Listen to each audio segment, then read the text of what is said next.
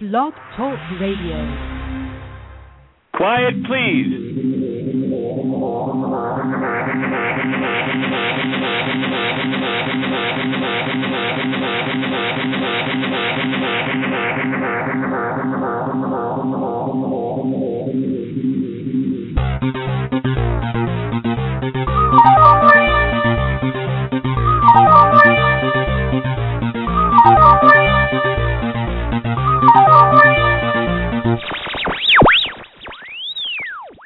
Welcome to Rex Sikes Movie Beat Conversations with Filmmakers, where we discuss everything film and television. Here on Movie Beat, you'll learn what to do and what not to do when it comes to making movies and TV, and we will talk to everyone behind the scenes and in front of the camera. And I'll provide you with the guests and the information you're going to want to have, whether you're a filmmaker or a fan. So now let's move behind the scenes here at Movie Beat. The chat room is open. My guest today is Mr. Peter Marshall uh, director, first AD, producer. He's uh, educator. Uh, I'll be telling you more about Peter in just a moment. We're going to spend about an hour together. This is uh, another continuing episode in the director series, which is an incredibly valuable resource for directors and or actors and filmmakers for that matter. But it's a how to what to do peter is a has worked as a first ad he understands scheduling and organizing and the principles behind that and breakdowns. He's worked as a director in terms of script analysis and breaking a script and working with actors and working with cinematographers. He's done television movies you know documentaries. He's he's done it all. He's a he's an incredible resource uh and a valuable valuable person to know and to have on the show. And we've been talking for now 20 parts on directing. It's a series. If you're tuning in for the very first time, eh, don't don't worry about it. You're coming in in the in the middle of something that's true, but get the valuable information you're going to get from today's show. Listen live uh, or listen to this archive, and then go back and listen to each of the other episodes at your leisure. You can do so anytime, 24/7, because all of the interviews, the director series as well as all of my interviews are archived at rexsikes.com. That's the official website for Rex Movie Beat. It's R E X S I K E S dot com. It's my name. I'm your host. And uh, all of these interviews are available. There's over 300 hours of them. And uh, you can listen live right from the website, or you can go back and listen to all the archived interviews. And you're going to want to do that. It's truly a valuable, valuable resource because Movie Beats is designed to be a, a free resource for you. And that's why I connect you up with people are making it happen. And in exchange for this wonderful information, for secrets, tips, suggestions, advice, for the know how shared by my guests, all we ask in return are two things. One is spread the word near and far, share it with everyone you know by Twitter, Facebook, in person, email, phone, whatever means you do. Share it, spread it, get it out there for us, please, because that helps us reach other people and other filmmakers who, criti- who really need this critical information. And then also, please leave comments at the player. If you're in the chat room, that's fantastic. You can do that when we're live. But live or archived, you can leave a comment right there at the player window at Blog Talk Radio. Underneath it, it'll say comments. And if you do that, um, they get posted to Facebook and other places as well. But it, it helps increase our visibility on the internet so that other people can find us more readily and easily and benefit by the information shared by my important professional guest. So if you would do that, leave comments. Don't go away today or anytime you're listening without leaving a comment. It really does help us out. It helps my guest. It helps me. It helps the show. It helps the listeners. And you can also get all of these as iTunes podcasts. And if you would rate and review those when you subscribe, download it to your favorite electronic device, and you'll have it with you wherever you go. Peter Marshall, I'm going to tell you, has been in this business for over 35 years, and uh, I'm not going to read a formal introduction because he. You, but I will tell you this: his, his website is Action Cut Print, actioncutprint.com, and you're going to want to go there and look at what he offers. He also has programs. He's got a director series. He's got a first AD series. I have these programs. I just want you to know I have these programs, and and I listen to these programs as refreshers throughout the year and I've got it on my phone and I'm driving, I go somewhere I drive, I put on Peter's programs and I go back and I listen because that way my car is my uh university, you know, my phone becomes my learning tool and I and I go back, I listen to Peter's programs um repeatedly even though I'm discussing all of this with Peter. and I'm going to tell you, he also has workshops coming up and, and stuff like that. But I want to bring Peter on right now, and uh, and you can enjoy him too. Peter, how are you today? I'm doing really well, Rex. Thank you very much. Awesome. Well, it's good to have you back on the show. It's been some some time since we last uh, met up, and I can't believe that so much time has gone by. But it is it is uh, very good to have you back. Yeah, it's been great. I mean, you and I have uh, have had some great chats, and I guess the last you know latter part of last year, 2012, was very busy for both of us, and we were always moving around and just trying to find scheduled time. But now we're settling in. We got we got one today, and I think one on February in February and uh, so that's great. I think it's 21st or something like that. So, uh, but uh, be great. Looking forward to it. And we'll schedule more. And I hope we do a hundred of these. And, and you know, what, if we run out of stuff to talk about on directing, we'll have to find another topic uh, about filmmaking that we can that we can um, uh, explore because I, I certainly enjoy different these kinds conversations. Of popcorn in the theaters or something. I mean, we'll talk about something for sure. Yes, that's for sure. All right. So today, um, uh, well, first I said Action Cut Print. You also have an e-zine. You've got the director's chair. That's correct. And and directing tips. Yeah, filmdirectingtips.com is my blog. Uh-huh. And uh and then on Action Cut Print, which is my website, which you said I have a have a monthly e-zine I put out called the Director's Chair, and people can look at you know they can look at all the back issues there if they want to subscribe. Go ahead, it's all free, so it's good stuff. Now, oh, I want to I want to bring this up right away because because uh, I'm going to see you in March. oh, good. In in in person, and that's okay. the ninth and tenth. But you have workshops, right? and uh, directing workshops. Can you mention those? Uh, yeah, absolutely. I, I I'm um, I'm hooked in with uh, Raindance uh, Canada. They they have uh, offices all over the world, and uh, and I've been doing a series of workshops for them, directing workshops. And the next one is going to be in Toronto on March 9th and 10th, and it's directing actors. And uh, and so I'm looking forward to that one. It's a lot of uh, hands-on uh, working with actors. Uh, going through the audition process, uh, understanding what script read-throughs are all about, and then actually on the on the second day, just really getting uh, your hands dirty and getting in and sort of working with actors in groups. So it's I'm looking forward to it. Uh, um, I was in Toronto twice before doing a blocking uh, exercise. Uh, or, a, or advanced blocking uh, workshop, and then before that, I was doing the essentials of film directing. So uh, it's been quite exciting, and I'm going to be in Toronto at least four times a year doing that and then also uh, hopefully in Vancouver I'll start be gearing up again my workshops in Vancouver, and of course uh, anywhere else uh, I can travel. And if anybody else listening is interested in in, in uh, having workshops in their area, it's on my website. You can see all my information. Just give me uh, give me a shout, and we'll talk about it. Very cool. That is, that is and I'm cool. looking forward to having you up too, Rex, because you know we've we've been on the line here for a few years now. We've never met, and that's the whole power. Never of the met in internet. We've never met personally. I feel like you're a brother. You know. Exactly. Exactly. So, so I hope you can. Uh, yeah. No, I can't. I can't wait. I am so thrilled, and I'm I'm excited. And I'm going to be there. And so, any listeners who are also going to join, uh, make arrangements to be there, and uh, we'll all meet up there, and that'll be a fantastic time.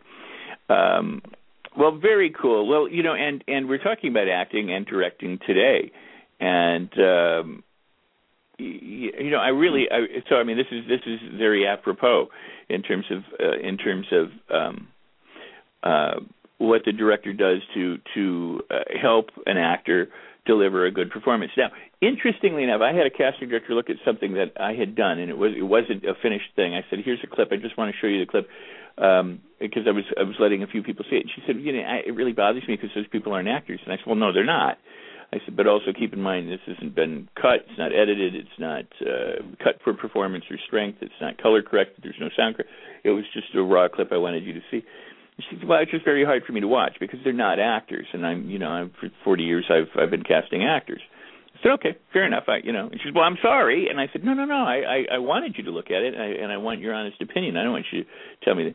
So it, it was an interesting thing, and and and um, I'm always very, uh, very fascinated by what constitutes a good performance, and how does a director get uh, an actor to act without acting, mm-hmm. so that they come across believable and real, and so that when the people watch them, they're they're entertained or that they feel what they're supposed to feel. So what what what is it, Peter, uh, uh, about um, getting a good performance from uh, a cast m- a member? Well, there's a lot there's a lot to it, and and I think that it's not just up to the actor and it's not just up to the director. It's up to both. I mean, and and people need to be trained as well. Uh, you know, you can take actors that are raw off the street and never acted before, and they have a certain quality about them, and and they are they just look and everything about the part. You know, children are, are a prime example of that. You know, young kids that you know are on screen or you know, they're not acting; they're just being themselves and, and being guided by the director. Um, the other thing is as well is about training, and, and I talk a lot about that uh, that you know the actors also you they need to be trained and in theater and film and you know all actors should really be you know get a basis a basic training in theater because that's you know that's 5000 years old or whatever it is and it's evergreen and it's always there and take classes and and all of that and that's so important. Um uh, Larry Moss who I don't know if you probably know Larry Moss he's uh, uh, yeah of course. yeah he's up and he comes to Vancouver a couple times a year and I I sat in and audited one day of his classes uh, and how he deals with actors. And and uh, uh, and it's just great. And and it's like actors have to go and take classes and do this. And that's part of, it's like muscle memory right? It's like exercising. If you're riding a bike in in the you know going going for gold you you've got to get on your bike all the time. You just can't leave it. And the same with directors. I mean we need to exercise those muscles. If you're sitting at home just writing a script or months and months go by before you're on the set you know you're not you're not doing anything. You're not you're not exercising those creative muscles. So you know i started a long time ago when i was doing this and, and i would go to uh, i would audit um casting or sorry um acting classes and then end up working with actors there and and it was just trying to always stay on top of everything. Um you know we're in the observation business and it's human behavior is really the number one thing that we all deal with writers directors and actors. Uh, you know we deal with human behavior, and that's really the first thing we have to understand um, as a writer, as a director, and an actor. You know, because it's just easy to say, well, you know, I'm I'm playing this role, and then, you know, or I'm directing a movie that has this role in it. You've got to do your homework. You've got to really understand uh, a lot that goes on, and and I've seen a being an AD for over 25 years. I've worked with a lot of really good directors, and I've worked with a lot of really bad directors, and and you can really see a difference, and and that the, that good directors uh, listen to the actors, care, and and the key word is trust. And we talked about that previously in one of the other episodes we we talked about, and that is really the number one thing that actors, I believe, actors want from a director, and uh, because it's so important and that actors you know if they don't trust the director they be they have to they go to their head. They're trying to then they they they're they're judging their performance. They're becoming director proof and that takes away from their performance. And they're not allowed to just be uh you know to be in the moment. And you know when good actors are connected i think you said the word truth believability that's what happens. And and a lot of times our jobs as directors is to just really listen listen for the truth. Just listen, be there, because on a film set, the only audience the the direct the actors really have is the director, because they look at you when they're cut. They look at you. Well, what do we do? Uh, did we do okay? What do you want to do? In theater, they have a whole audience that uh, that's alive, and so that's why every night's slightly different because a different audience will give them they'll laugh at a certain place, and then the night next night they won't, and uh, so they go with that. So on a film set, uh, it's the director actor relationship is really important, and I believe ultimately that the, the director's main job uh, after script analysis is working with the actors. And uh, I have a little mantra uh, which I'm preaching now, and, and you know, which is the three words, which is you know, story, performance, and style, and that's the or or all the logistics and the technical, and that's what I'm I'm sort of preaching to the certain extent that you have to understand story first before you do anything. Uh, people come in and they, what I mean by understand story, I mean do your script analysis. It all starts with script analysis. Um, anybody who's got Judith Weston's two books understands the importance of, of script analysis. Uh, you know, Larry Moss talks about script analysis. Everything starts from the script. Understand the story, the character objectives, the scene objectives, uh, why people are doing things, what the writer wanted in the script that's going to help you direct actors. Now, that was a very long answer, but there was my answer.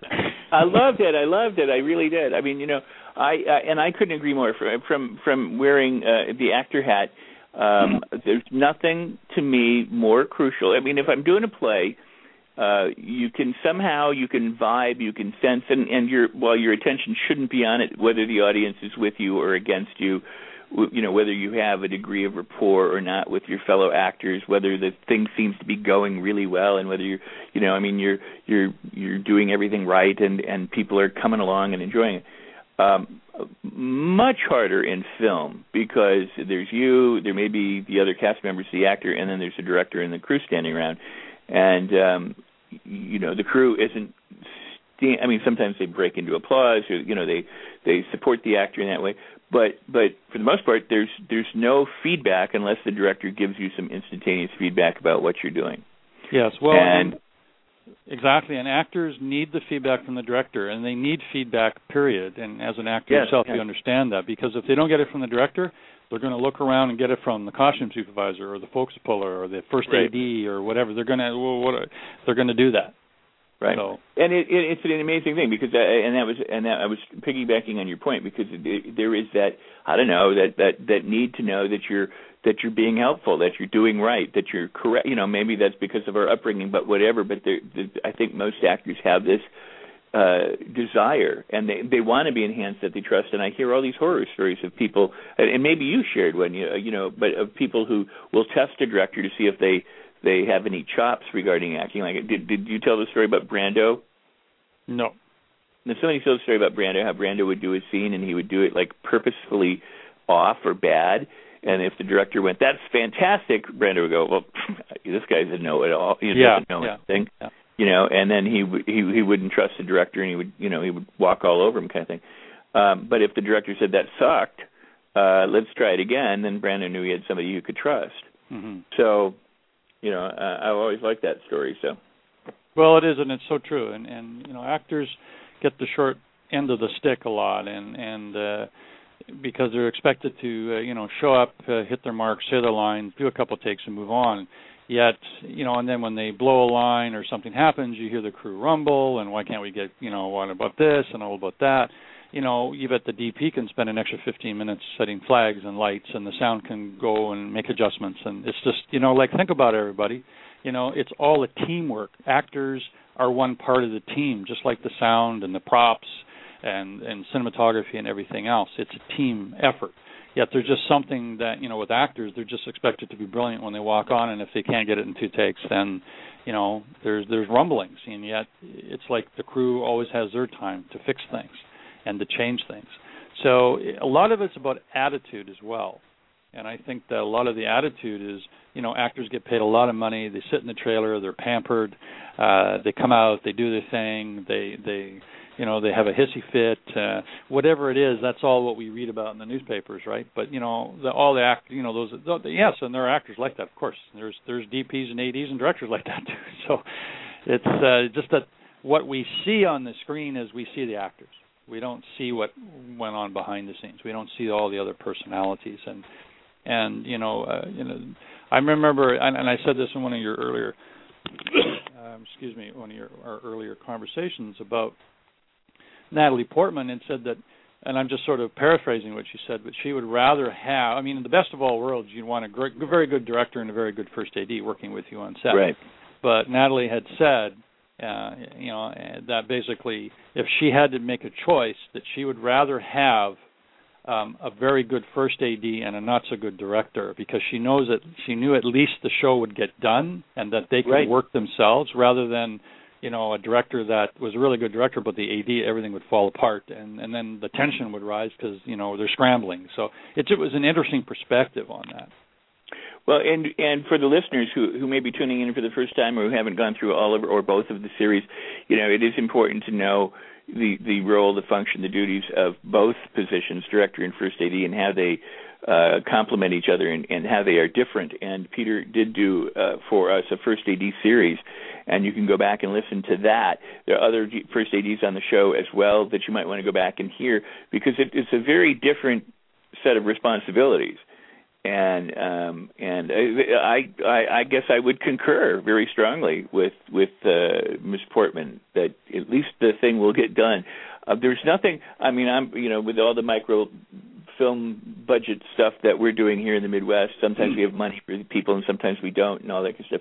There's nothing worse for me uh, directing something if I don't have a first AD because then I have to do it, and I'm mm-hmm. trying to do other things, uh, you know, and and I have to.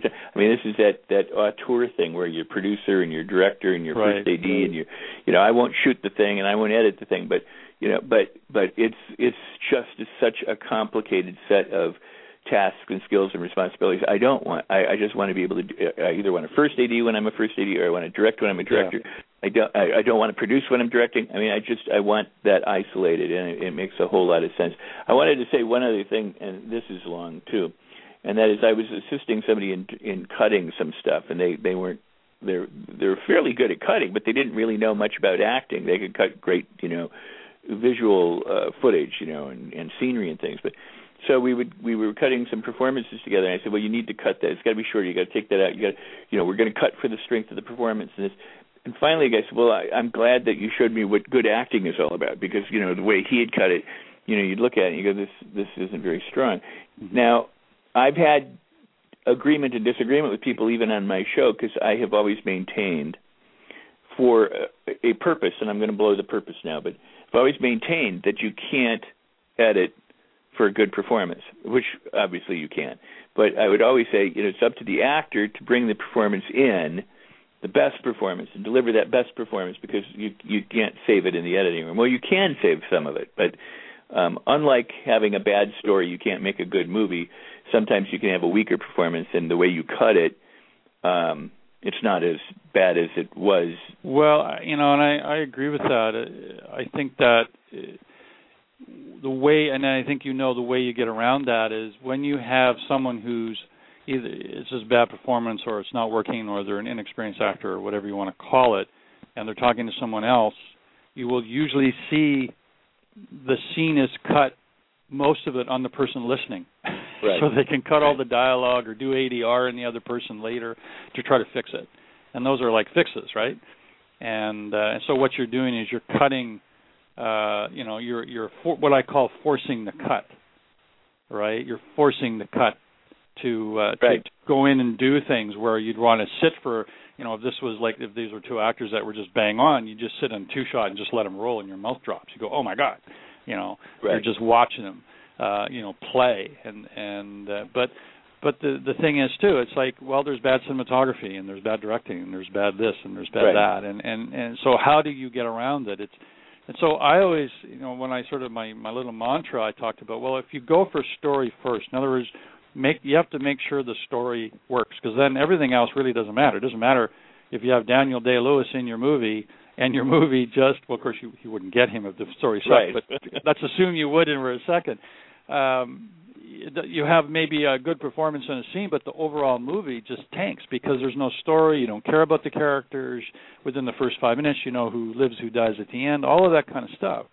So it's got to be the story first. Always a story, and you'll hear everybody talk about story, story, story. Actors read like they'll get a script and say, "What's the story? What's my role? You know, is the story interesting?" You know, and then the second part of that is about performance, is about getting the best actors. It's about going through all your auditions and casting and, and honing the skills and getting believable perform- performances. And then after that, it's ev- absolutely everything else. It's all your your cinematography and wardrobe and, and green screen and design and steadicams and all of that because none of that makes will doesn't really matter if the first two uh, nobody cares. And I think ultimately that's it. You know, my definition and again, I've I've I've said this before in your show, but you know, definition for me of making a movie is the art of visually telling a compelling story with believable characters that make us feel something. And I just find that so true, and that's like any kind of story or movie or film that that you want to be taken into the story, that you want you want to be absorbed with the characters. You, they're believable. You're, you, you know, when someone that you care about is wounded or dies or something happens, there's an emotion in there. And because you ultimately what we want at the end is we want the audience to feel something. Now that could be a comedy, could be a laugh, could be a slasher movie where we want to scare people. That doesn't matter. It's those are the feelings we go for. So I try to demystify a lot of stuff as well and story, performance, and style are and I try to put everything into three words because it's the magic number in our business. So I think I, I pass that on to your audience is I think it's work great. with the story, then work with the performance, the, the dialogue, the character objectives, scene object. Work all that first, and everything else. It really doesn't matter if you can't. I mean, it all matters to make it best. Yes, all the all the elements should work together to make a fantastic movie. Absolutely. But if you're doing a short film or you're you're you're getting all this money uh, or hardly any money to do a movie, focus on the first two. You know, you don't you could you don't have big dolly shots or steady cams. That doesn't matter tell the story. Find the shots and, and the performances to tell your story first. That's definitely it's it's substance over style. I mean, yeah. style is can be a critical component, but it's it, I mean it can be a if the story and the acting are all together, and, and then you have cinematic style as well. That style also comes from from the story and the acting. I mean, but it won't come the other way around. You, it's like having a great dress in the wrong body. yeah, there you go. well, know, I mean, yeah. I mean, I'm not even gonna go there, Rex. But anyways, Yeah. the uh, the uh, but I mean, you you take uh, what was it, Mike Leigh and uh, Secrets and Lies, where the big culminating moment between the actress finally finding her daughter. He just put the camera in a and it was in a cafe, if I remember this now. It was just in a cafe, and they sat they sat at a in this cafe at a table, and they put the camera like one seat back, and it just rolled this two shot for like ten minutes, and you were absolutely mesmerized you because it's by the, you're invested in the story, you're invested in the characters. She finally found her daughter, and they had this conversation, and there was no cuts, no fancy moves, just the camera static, and just telling the story. I'm And gonna you know I'm gonna go go ahead. I'm sorry. Go ahead. No, no, that's all. I'm just going to plug something that that I discovered recently after it had aired, um, and that was the Newsroom on HBO. Mm. And I watched the episodes back to back, and I, I literally I wept. I mean, I was like I was like so impressed with the writing and the acting and the way that they executed so much of that series. Um, I was like, I, this is just unbelievable for me. I mean, I was I was so pleased to to I, I felt like I was lucky to have lucked into this show. I had heard about it. I, I tuned it in once and kind of watched a piece of it, and then went, ah, I'll get back to it. But when I sat down for two days to watch it back to back, I was just like, wow. I mean, I really felt I really felt treated, and and not everybody will have that same experience, I'm sure, and not everybody will agree with me probably. But but the sensation that I had in watching that is what I would want all of my audience to have. Mhm. To well, go, art, wow. art is subjective, and and sort of you watch a movie and we both, you and I both go to the same movie, and you like it and I don't. Who's right? Well, we both are because it's subjective, Right. and and it's all about our background, our history, and our culture, and and everything. Why we like something, why we like a book or a painting or a TV show or a movie. So, and that's what it should be. I mean, Right. not everybody can like, you know, because there's a creative element in there, and different things come in. So, but what you do is you tell the story that you tell the best. Uh, that probably didn't come off too well, but it was like, you, you know, you as a as a as an author or as a filmmaker uh, or as a musician or a poet, whatever, you you tell the story, you play that music that you want in your style, and that's what an artist does. They hold a mirror up to society and they go, "This is what I see." Right? You may see something different, but this is what I see, so I'm going to make it the best that I can. And if you like it, great. If you take something for it, great. If you don't like it, great. We can still have a conversation because that's what it does. Art and uh, you know, all of the the creative endeavors are there to to bring emotions out, right? And I think that then we've then at least we've accomplished something. Did you get mad because you watched? Well, good. That's actually what I wanted, or whatever it is. Yeah, very cool. I want to I want to uh, read a comment from the chat room from uh, uh, Jay Blair Brown, who who's, who made the comment. I'm going to report it, but um, he's commenting on story first concept that he was that you were talking about and saying, you know, it's true. The story is the first line of defense, you know, uh, against a story that sucks. He said the greatest actor cannot make the story better, but a great story might make a better actor.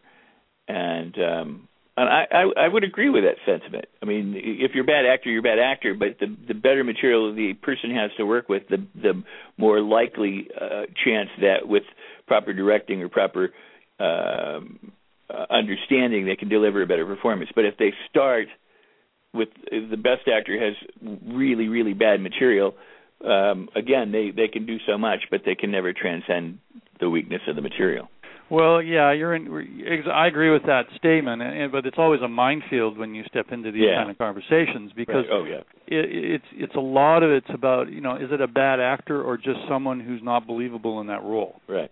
you know and I and I think that even doing we want to talk about you know as a bad actor it's like well you know a lot of the times there you know in in the business and it's a very unfair uh, you know sort of shark tank kind of business we're in uh and you and I love it. That's why we're in it. But uh you know it's like there's an expression that, says well if they're good if the actors are good in performance it's the actors uh, you know to the actor's credit. If the acting's bad it's the director's fault.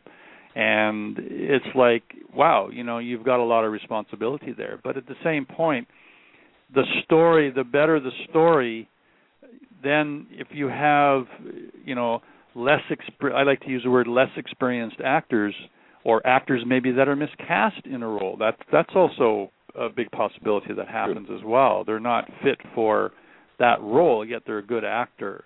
It's like at least it's just you know how do you get performances out of that? And if you've got this incredible dialogue um you can do a lot with with the subtext and with the beats and the moments and that's that's good directing. But And uh, a like lot you of- said you got to start with the story because otherwise otherwise And- you get you get amazing scenes but you don't get an amazing movie does that does that make sense Yeah, abs- Yeah. absolutely, absolutely. And um, and uh, one of the things I want to say is again, I remind the listeners that we have talked so much about these other points uh, in previous shows to go back and listen to the previous shows. So, I mean, we're talking story and script breakdown and analysis and blocking for actors and working actors in camera and I mean all sorts of different things. So uh, go back and listen. Uh, I I got to also say, Peter, that we are already blown past the halfway point. I got to do a small little um, uh, commercial here for uh, who's coming up, and then we'll be right back. Okay. And again, Peter's website is actioncutprint.com, actioncutprint.com. He's got workshops uh, coming up that you're going to want to attend, or at least check out at the very least. He's got the the an e-zine, and he's got a blog, and so you're going to want to go and and look at all of that stuff. And he's got products available online that that you can get that are uh, fascinating, wonderful products that uh, will add value to you and what you do. Uh, the next up is Adam Levenberg. He is the author of a book called uh, Starter Screenplay. I like this book very much. It was it was a book about um, kind of like Save the Cat. It's like what do you need to have in your screenplay and what you don't. And if you're starting out or moving your career to the next level, uh, it comes from the the the idea of, of somebody who's been a reader in Hollywood, what they look for, um, because they see everything. Uh, a friend of mine is Chris Lockhart. You got to hear his shows as well on the show because he's story editor at William Morris Endeavor. You know, his job is to find stories for Denzel Washington and Richard Gere and and you know the best scripts. And so he's he's estimated he's read a hundred thousand screenplays. And I always go, God, I hate reading screenplays. He goes, Me too. I'm like, how can you do it? But that, but that is it. It is it is uh, you know having a good story and something that you present. And so Adam is coming up. Uh, we will have more people from Yellow Rock coming up. We just did an excellent interview with Daniel Veluzat. Uh, go back, listen to that. Daniel wears so many hats. Uh, he he owns the Melody Ranch and the uh, Veluzat uh, Motion Picture Ranch out in Los, uh, the, uh, north of Los Angeles, and or anyway, it's in Clarita, and you, you got to hear this interview. Uh, Paul Rachman, who is co-founder of Slamdance, uh, documentary, narrative filmmaker, music video maker, is coming back. So be sure to listen to to uh, Paul uh, coming up on the 29th. And, and you can find all this information out on my Facebook friends page, Rex Sikes Movie Beat. It'll also be tweeted about. It's also on rexsikes.com. And again, please leave comments at the player right now or tweet live or put something on Facebook if you're enjoying the interview. Leave comments. Don't go away without doing something like that for us today and share these interviews. And we're back with Mr. Peter Marshall. Peter, um, I wanted to say, you know, we've got we, we were talking again. Uh, if you can go through some of the um, you know good performance traits that uh, directors are going to look for in actors, um, that would be real cool. Sure. Well, I think just you know if we start, I mean, it really starts back in the in the casting process. You know, when you work with uh, actors, you go all the way through from casting callbacks into script read through, uh, rehearsals onto the set and then into ADR. I think there's like seven or eight sort of times you actually work with an actor. So that's that's where that relationship comes in and And I just want to review that. You know, one of the especially when you go back into casting, that really there, there's lots of qualities we look for, but the top three, especially when you're in the audition, because uh, we're going to talk a little bit about casting, is really, you know, first is do they look the role, do they look the part, and then do they have range, and the third one is can they take direction, and and those are the three things that that essentially we try to do in that 10 minutes in a casting, you know, session. So, and we talked about that on episode 20 in a little more detail, or whatever we did. So, the last one. But a lot of other things happen as well. And you know, as you get into working with actors in the audition process or into callbacks, you're actually as a director, if you can pass sort of those first three, um, you know, uh, qualities, uh, and if because you're actually casting for performance more for look. And that's where a lot of producer directors and everybody sort of have this battle where the person walks into the room and they absolutely look they absolutely look the role that everybody wants but they're just they just don't have the performance. And then if the producers say well you've got to hire that person that's really tough because you know if you can't get anything out of them. So that's always the battle that happens. But um a lot of the things that I think we look for as directors uh, you know, are do they listen and see very well, or are they focused? Do they play the moment? Um, all of this comes in the audition process, and then because it, it, how do you hire somebody after five ten minutes? Uh, that's going could make or break break your movie. It's a very difficult uh, process, but um, so that's one thing. You want to make sure that they're listening to the other person, or they're do you believe them is is you know really important. Um, things like um, incorporate changes quickly, like unexpected events, things that happen, you're doing a callback or something happens, and you know they're on a desk and a pen falls off, or something. they just lean down, pick it up, put it back on, and they're still in their moment. They still do it. Like that's real stuff, and not sort of like something happens and they say, "Oh, sorry," you know, or cut or whatever. Because then they're not in they're not in they're in their heads, right? They're trying to think of think their way through the acting instead of you know in the moment and so those are something that's that are important. You want to see those things happen. I always make little notes when things like little accidents happening, yet the char- they still stay in character. You know, uh, you know, somebody opens a door in the casting room or something, the actor just turns and stays in character and then continue. I had that happen once. It was amazing. Uh, isn't yeah. the isn't the I I'm sorry, isn't the at least the legendary story uh, like of Hoffman in uh, Midnight Cowboy where he's crossing the street with Jon Voight? That he that the car that pulls up was not I mean they hadn't controlled traffic. They were just kind of stealing the shot. And when he slams his hand down on the taxi cab and goes I'm walking here that this was just all uh improv. You, are you familiar with that? No i haven't heard it but i can imagine that would be true. I mean that's just what that's what happens right? And and they're they're in character the camera's rolling and then if they're on the street things happen. And that's the perfect example from a brilliant actor. And you just you just that's gold. Those are the little accidents that happen that we can never plan for and that adds so much more you know to the movie as long as nobody gets out and starts having a fight. But right. uh, no that's a good one. Yeah but that's exactly what we're what we're saying it's like you're you're in the role and whatever happens you know happens within the role because little things will you know and that's important. I think also you know being a good ensemble actor too you know gives and takes is really important. And uh because it's not all about you.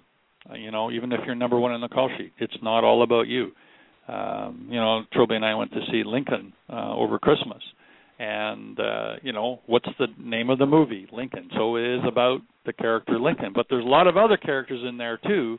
You know tommy lee jones and uh, and you know and mrs you know and and sally field and all these other people that you're just wanting to know about. We have to because they support that. It's not a one man show. And so it's like how are all the other characters how do they how are they dealt with in there? That's all important. So it's really to be able to uh give and take. And and when when we go watch a movie and all of us are in the audience whether you're in the business or not it's irrelevant because as long as you sit and watch a movie you don't really know if you know what the camaraderie was whether it was about me you know the actors because you're seeing a finished product. You only really know that on the set. But somewhere in that you know there's an edge of performance or something that happens or a, what i call we always look for magic moments as directors. You know if you're doing you know large scenes or or long takes You know, the whole thing is not going to be perfect, but you're looking for those magic moments within it. And if you understand the editing, which you have to do as a director, uh, and how to piece it together, uh, you find these magic moments. And and when things happen uh, that are either accident or or every take slightly different, uh, which basically this should be. If the actors are in the moment, every take's going to be slightly different. They may transpose words. They may say some, something uh, slightly different, and you really want that because you pick the cream of the crop out of that. And a lot of times, directors who are inexperienced or uh, don't know how to work with actors or whatever it is, everything is like you got to say the words. We got to do this. A couple takes, you know, and say it exactly like this. They sort of micromanage, and it becomes, um, you know, it just doesn't bode the actors very well. It does. It doesn't do that. So um, another other things, uh, a clear sense of character. You know who, what, where. Like where are they? Who are they? Where? What's their life like? What's their backstory?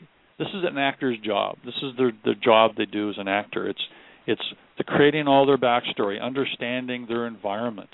Um, so, and you know that's very important. It's like if you're I was just reading, uh, just reading somewhere a couple of days, just somewhere. I'm actually reading Larry Moss's book right now. I think he had mentioned that in the in that it was that, you know, a couple actors were uh shooting outside and it was freezing and and so they were cold, but then they come into a studio and it was like 70 degrees, and you still believe them. You still believe they were cold, even though they had parkas on and it was they were sweating underneath. That's good acting. That's good work as an actor because you need to be able to believe that. It's it's like how many times do we, you know, because audiences are sophisticated. Pretty well, you know, you're walking into a set, or if it's cold outside and a blizzard, it's you're in a you're in a nice safe soundstage somewhere. Actors have to bring that out. They've got to know their sense of place, their environment. Um, did they just climb the stairs, you know, and then walk into a room and they're out of breath? They need to know all that stuff. And as directors, we need to understand that, but we can only do so much we can only think of so much because there's everything else that everybody's asking us to do things too. So again, it's a, it's it's about you know I'll do my work as a director and my homework, and I expect the actor to do the same. Um, you know how to visualize is a big one right now too, Rex, because you know how many times are actors now standing in front of a green screen with all these wires and buttons oh, all over them, with a sword fighting an imaginary dragon or a or a ten foot giant. I mean that's where movies are going now and even smaller films are, are incorporating all of it in because of the technology. So actors really they and and they're having these long conversations with people that aren't even there. So this is I mean I think there should almost be acting lessons how to act by yourself in front of a green screen. but you know they need a strong sense of visualization and um and just to understand uh all of that kind of stuff because that's that's that's hard you know, and also, you know, put into if you're in a western or if you're in a war movie or or you're in a hospital, it's like it's a movie set. You know, as soon as everybody calls cut, everything stops. You know, if you do, I've done huge battle scenes with thousands of troops and bombs going off. But as soon as the director calls cut, you know, everybody kind of stands up, brushes the dirt off, and everybody okay? Yeah, you know, it's not real. But in those moments, what do you feel in the moment? You know, and these are things that you know when we get actors that are like in those last couple of weeks of rehearsal time or before a movie goes to production they're training. We're you're putting them into a you know i use the military as an example. So you know we did a TV TV movie. It was a flashback to Vietnam and you know the guy the main lead uh got you know hit with a mine and and so well you know and, and uh you know and bashed his leg up so that when we see him in modern times he's always limping. So we had to go back and recreate that. So we had like 10 guys you know, and we trained them for a day with the military advisors so that they looked and I mean one day was all we could get, but at least there was a semblance of a of a of a cohesive unit and that they were they were training and actually the young actor had to learn to hold the rifle with the other hand because our lead actor was left-handed. So all of these things act that's their job as an actor is to really well, get look, into these roles. I mean, if you look at uh, movies like one of my favorite movies, you know, A Few Good Men, you know, the military demeanor that these people have to be able to pull off, whether it's Demi Moore or Jack Nicholson or any of them. I mean, they they all have to have a certain, uh, you know, a look like they've been doing it for some time in order to make it. absolutely. it credible. And one one movie I can't think of the name of it. It was Christian Slater and John Travolta, where oh uh, the um, missile thing or the missile you know, thing, yeah. Yeah. and Travolta walks up this hill, and you know I'm watching the whole time. And when I saw him go up, it's just a hillside. It's like five or ten strides up the side of the hill, but he did it, you know, with his back perfect. I mean, and I looked at that and go, I could never have done that. I'm too much of a schlep. This Mhm. guy, you know, managed to. uh have the presence, you know, of of this commander, you know, of, of, you know, of his station in life as he walked up this thing, and I was like, wow, that moment for me made it so believable. And, uh, but it's things like that that you that I that I think always impress me as well in a performance uh, when they can physically carry something off. Or well, exactly, and I've I've had the, the the pleasure of working with John John Travolta for a couple of months on a movie, and and uh, and I always remember uh, there's a scene exactly like you're talking about in Get Shorty where he just walks up the stairs, and Uh-huh. uh, and it's like he's a movie star, you know. And there's a certain way they walk, there's a certain way they hold their body, and you know he was playing like this gangster, right? In Get Shorty, I mean it was a comedy, right. but it was like just, or I think there was in um another movie I, I tend to quote these were Al Pacino. Um, I think it was Heat. That was Al Pacino uh-huh. and he the car stops he gets out and he walks over gets under the the yellow tape and walks up to somebody no dialogue and it's like you're just blown away by what he's doing he's so He present as who he is as a policeman or whatever he's doing. And and those are the scenes where you're just like wow he's not doing anything but it's like i'm mesmerized. With- that's yeah, you- good acting. You're right. You're you're right, and and I, and another moment came to mind, and that was from um, oh now I'm gonna uh, Malcolm McDowell, and um, oh it's the cat movie, the the black cat. oh the, uh, yeah yeah yeah okay i know a long time ago yeah yeah Oh yeah, with um, uh, Natasha. natasha minsky yeah yeah Natasha. panther or something Um, and and there's a scene where he walks up the stairs, you know, and he's he's he's become the cat, and now he's the human. And he goes up the stairs, but he almost he almost walks up the stairs like a cat. I mean, it was a, it was a, you know a shot from beneath, and uh just one of those moments that you go, oh wow. I mean, how how cool. Anyway, um, I, I won't further comment on that, but um, cat people. Well, but I, I think just to to go back on that is that you know talking about actors in different roles is that we have to understand that the character in the movie has probably been doing this for 20 years or whatever it is, right? So they know how to be a doctor or a military person or a what or a boxer or whatever that role is, right? That character in the film or in the story, that's who they are, that's what they know. An actor steps into that role and they don't know anything about that. They've Right. never been a boxer or a military person or whatever it is, so they have to learn that. And that's where that transition comes in about training and understanding about the positions and moving and and also just learning about uh uh just learning about it. I think I was reading again in Larry Moss's book, which is a great it's called The Intent to Live, which is an amazing book by the way that Mhm. everybody should pick up. I think he's talking about Hilary Swank and and uh and her role in Boys Don't Cry and that she had to play a boy and how she cut her hair and and went out a lot in out in in the town and and just tried to live that role for a month and uh, I think that uh, there I think I might be paraphrasing a bit here but I think I can't remember her husband's name but he would they would go out to parties other people and he would introduce her as his her his cousin Mm. right as a male so that she fit into so she would see how it would feel to fit into Wow. that environment Uh, Right. and that's that's all part of this this this process and uh it's just so important i mean uh have you seen les mis yet No, I haven't yet. oh my god you got to go see it it's unbelievable i mean within the first 2 minutes we had chills already on the first shot that was happening but again it's a musical and a lot of people may might not like that but performance wise there's some amazing performances but um Anne Hathaway in there, and this is not a spoiler alert, but well, I guess a little bit is. But she gets her hair cut, and she got her actual hair cut, not like a not like a ball Uh-huh. cap with a wig on it. And the performance, you could just tell that you know the character was selling her hair to to live, and just the performance of just Anne just doing that you could just imagine she was it was like so believable because it was like it was her own hair getting cut off i mean Oh wow. those are the kind of things that just give you chills. I mean, I never, I didn't know that until after I saw the movie, But the point is, is that these are the things actors bring into the roles. They bring those magic moments, those believable um, moments of of joy and tears and horror, terror, whatever it is. I mean, you've been on sets a long time, and so have I. And you know, and there's the odd time where you'll see a performance, and all of a sudden the director calls cut, and just the crew applauds. Like, right. wow, if you you've nailed it. Like that's a print, guys.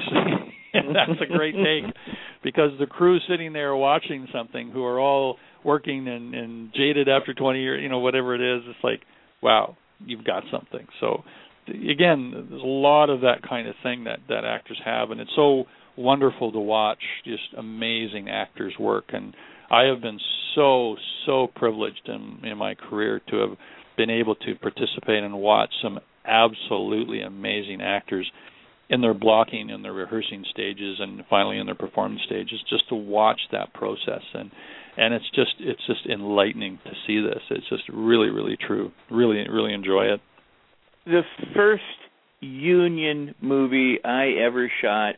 I was 18 years old. You know, I got my SAG card from it, the whole thing, and I I was in my dr- trailer, a dressing room, and I was like going, "Gosh, I just wish everyone I know who has never made a movie, all my friends, you know, in high school and grade school, every, everyone in my life and relatives could be on this set right now, not because it was a great movie, I don't mean it that way, but could be on here and and and understand and appreciate or be bored or whatever they might experience with uh, what it's like to make a, a, a movie.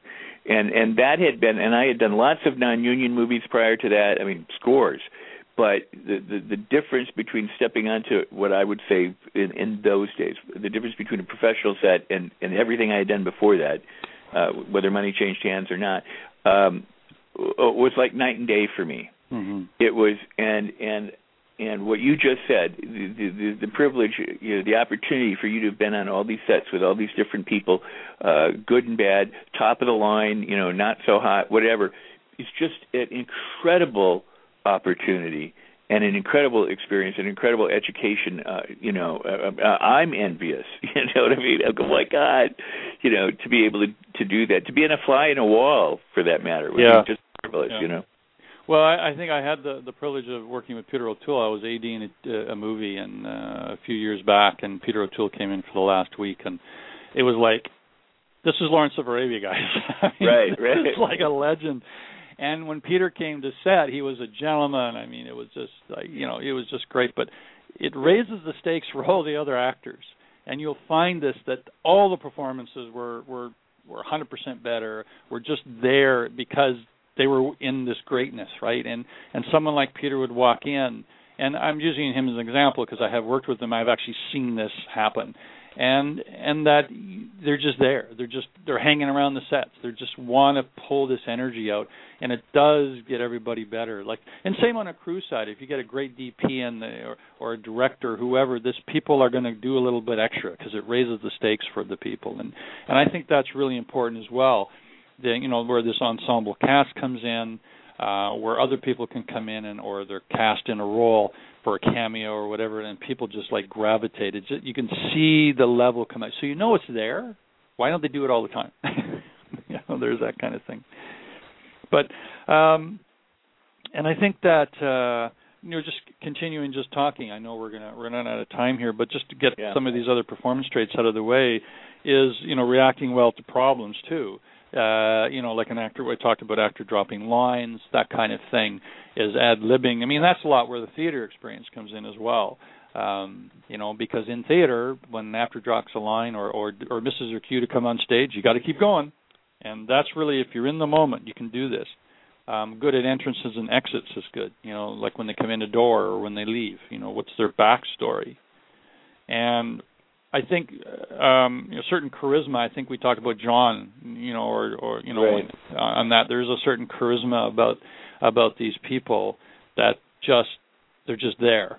And um, I have to tell you, I did a, a movie with um, um, Morgan Freeman and Justin Timberlake a little while ago, and and th- there was a scene which is not in the because we shot it after, but um, they were they were having a scene in this apartment, and that and uh there was they put some music on or something and it was just supposed to be that when uh you know Justin left the scene and Morgan would put this old 70s music on and then he would kind of sing and dance with that was what the scene was and that's how we ended but after the take was done Justin came back in or he was off camera watching and they put the music on again and then all of a sudden these two guys started riffing and dancing mm-hmm.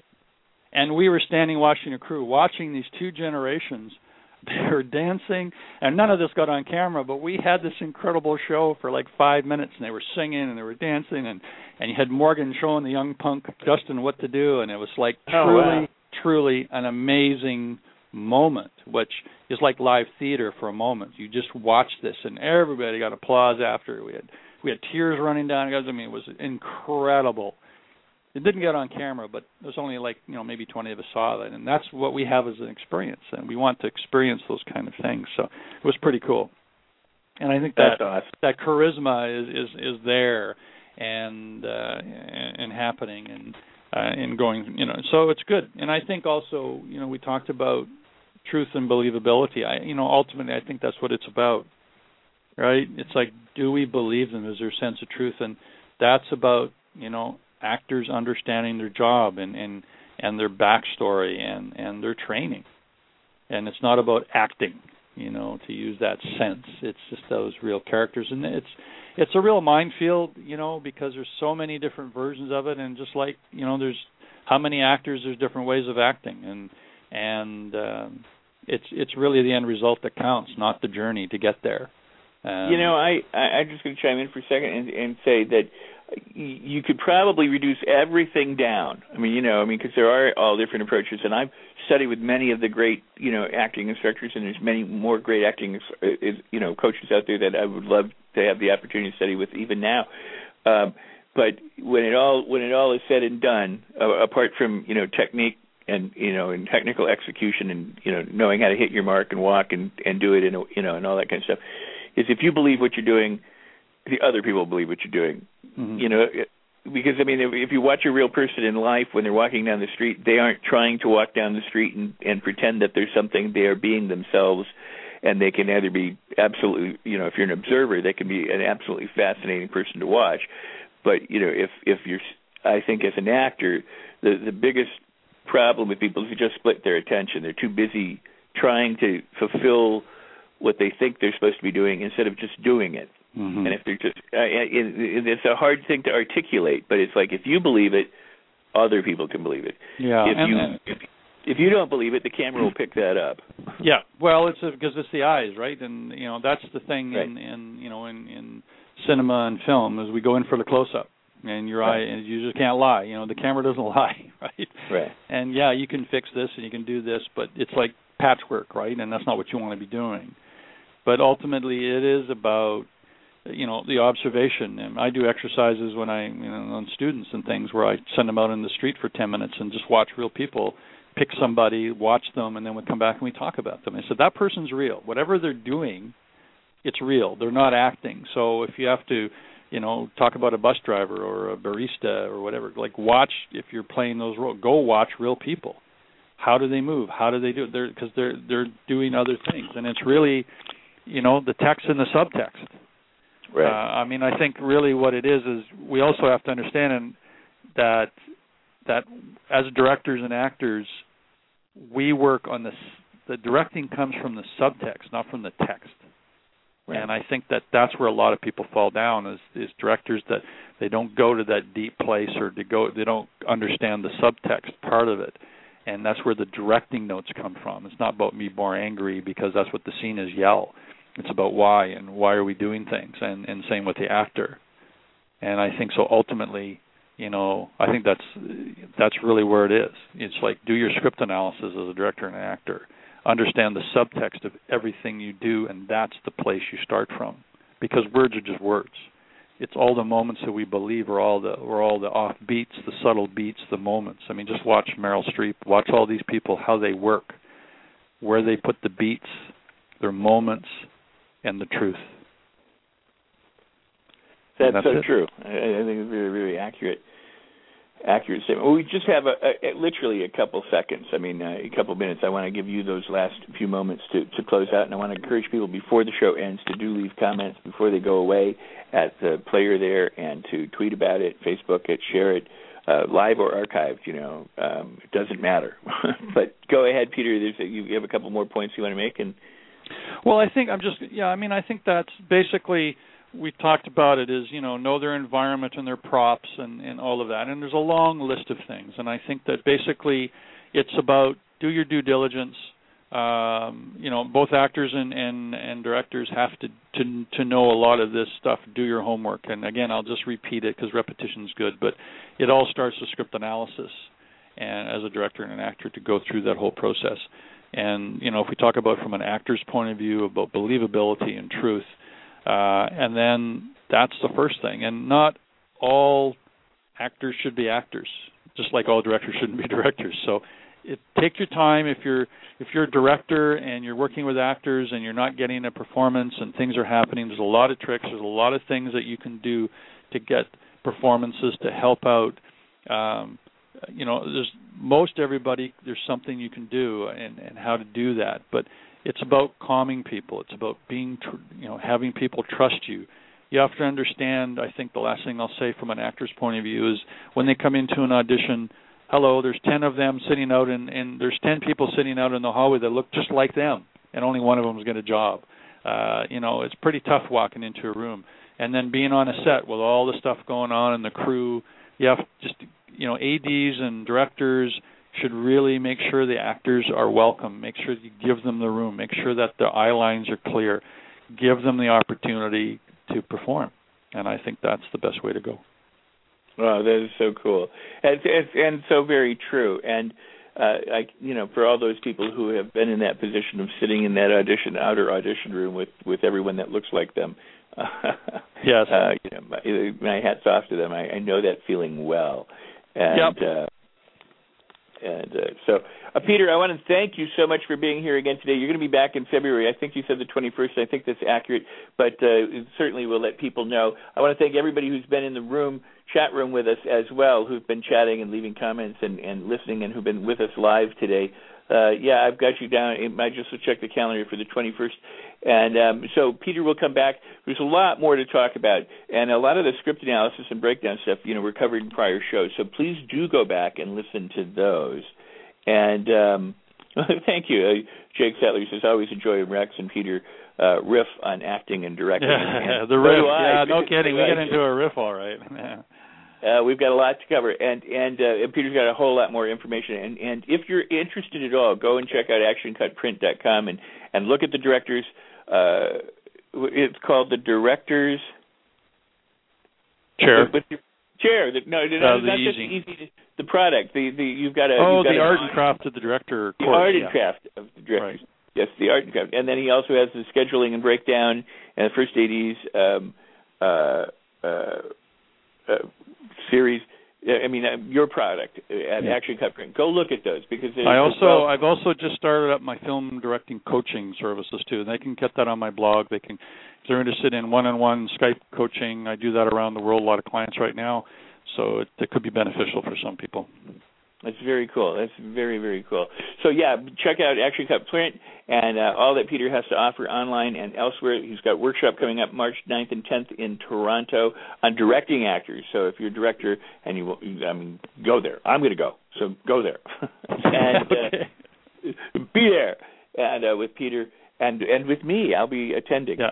So. um uh Peter, I want to thank you so much. I'm going to call you back in just a few minutes, but uh, I thank you so much for being here today, and I can't wait until we come back. And uh, again, uh, uh, we got volumes of stuff to to go through. Yeah. You're going to love. As always. As always. Okay, Rex. Thank you. All right. So you have a good one. I'll be talking to you in a moment. Thank you, Peter. Uh, fascinating. I, I just love it when Peter's on. I can't believe that so much time has gone by from the last time to now, and uh, I certainly appreciate uh, him coming back and and and uh, picking up after the new year the director's series. Again, you're listening to Rex Sikes Movie Beat. The official web address is rexsikes dot com. I always appreciate your comments and your support about the uh, the interviews, and please, you know, feel free to email me through the the website there at the contact page and let me know, um, you know, your thoughts and your feelings and suggestions and things like that. I'll, you know, and I'll try to get back to you in a timely fashion. Uh, uh all of the information about upcoming guests can be found on Rex Sikes Movie Beat Friends page on Facebook. The uh, Rex Sikes Movie Beat, the official site, is is is there, but I have not put any written content on any of the blog pages for at least a year or two. And the reason for that is because my website is under construction and uh, it was supposed to launch six months ago, and the web developer still hasn't launched it, and we are still working on it. And uh, but as soon as it's ready, then it will go up and then new content will be added and all that kind of stuff. All of the interviews are current, so the interviews blog has always been changing and evolving.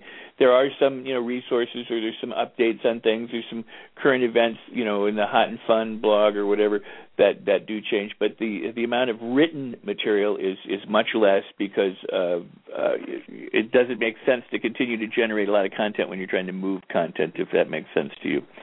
So just know that there will be a new site coming soon, but in the meantime, stay tuned to rexsikes.com in the interviews to find out who's upcoming, or Rex Movie Beat Friends on Facebook, and as well as you can follow me on Twitter at Rex Sikes Movie BT. That's Rex Rex at Rex Sikes Movie BT. The last word's abbreviated. By the way, uh, Peter Marshall's uh, Twitter is BC Filmmaker.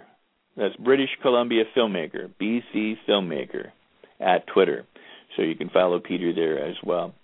All right. So um, again, you can join us at Serum the Movie on Facebook. This movie I'm directing currently right now. Uh, Serum S E R U M the Movie.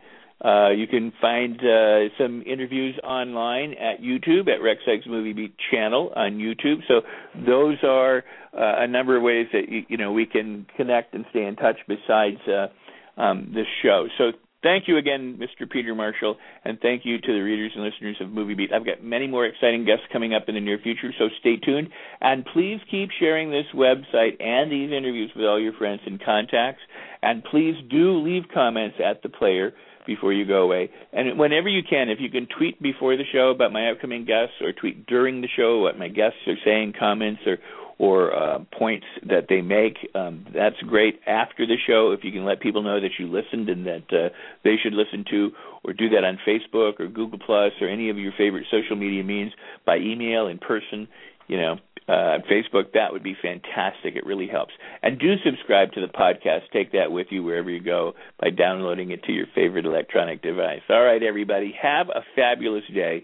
Make your movies, complete your projects, and until we meet the next time, that's a wrap.